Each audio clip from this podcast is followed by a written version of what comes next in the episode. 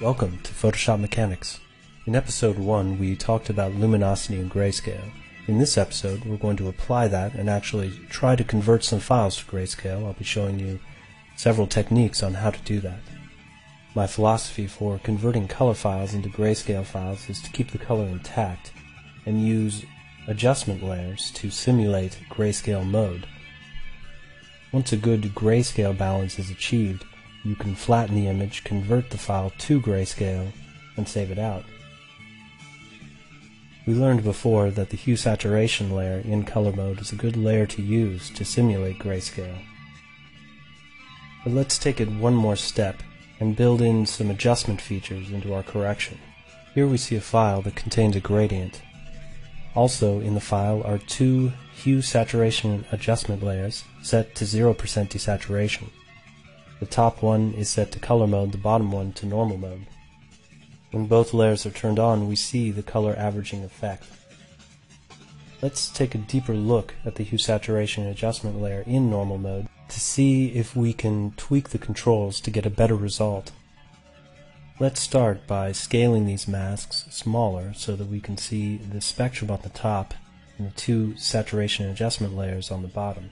Open the normal mode adjustment layer and go to the blue pane. Lower the lightness level and examine the result. Our blues now map to a darker shade of gray, but the range of our results does not match the effect of our color mode desaturation layer. If we go to the bottom of the dialog, we see that the default range can be adjusted. Let's spike the two center stops together on a perfect blue two forty. We'll also shift the outside stops so they fall exactly on the complementary colors. Now we see that our density adjustment is finally starting to match the other layer. We can apply this procedure to the other color panes to try and get an exact match with the other adjustment layer. So by adjusting the lightness values and their ranges, we can get an almost identical effect to a hue saturation layer that's set in color mode as opposed to being set in normal mode. Here we see an image of a sunflower. A simple desaturation layer in normal mode makes the image look flat. The desaturation layer in color mode gives a very realistic effect, but lacks any control. If we use a desaturation layer in normal mode, but with altered lightness values, we can create a starting point that matches exactly the effects of a color mode desaturation layer and still have control. For example, if I wanted my yellows to be even brighter and my greens to be dark, and the background, the blue background, to be lighter, I can simply go into the layer and make those adjustments to the lightness values.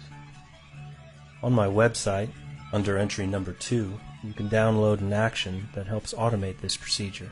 The set contains five different actions for converting R G B files into grayscale.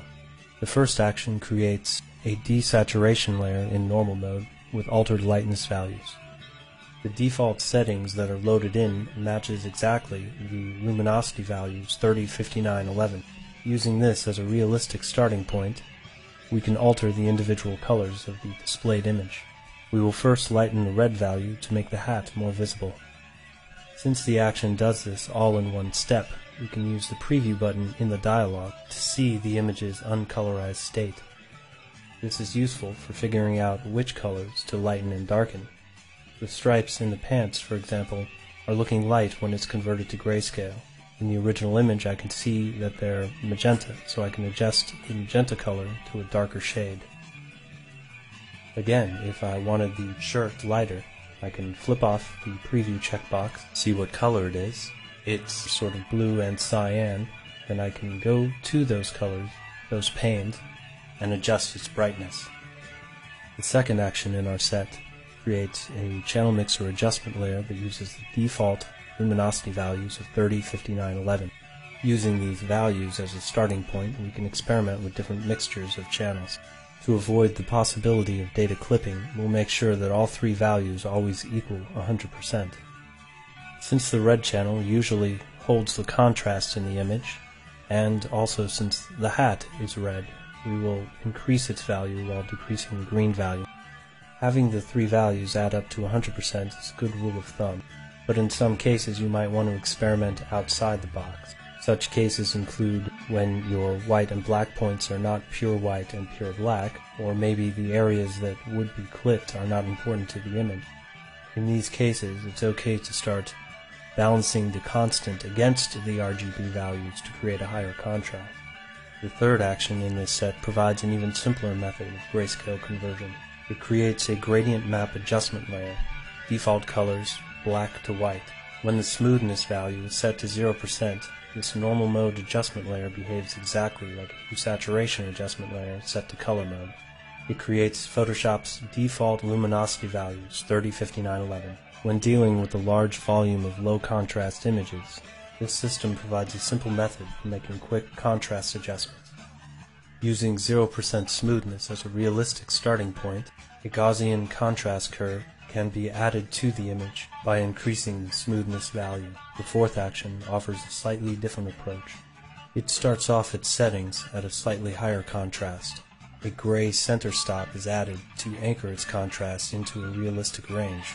You should almost always use one hundred percent smoothness when adding extra gradient stops. By adjusting the position of the center stop, we can remap different shades of gray into our midtones. Fifth action in the set is similar to the fourth. It starts off at a lower contrast, but offers more control by introducing more stops. Shifting these stops left and right lets you customize quarter tones, three-quarter tones, and midtones of individual images. These methods are targeted for R G B users. I have a set of different techniques that I use for C M Y K. Those of you that are interested can send me an email at photoshop mechanics at mac dot com. I've had a lot of requests for easy ways to convert files to grayscale. For those of you that are doing it a lot, I hope you find these tools useful. Once again, thanks for listening. See you next time on Photoshop Mechanics.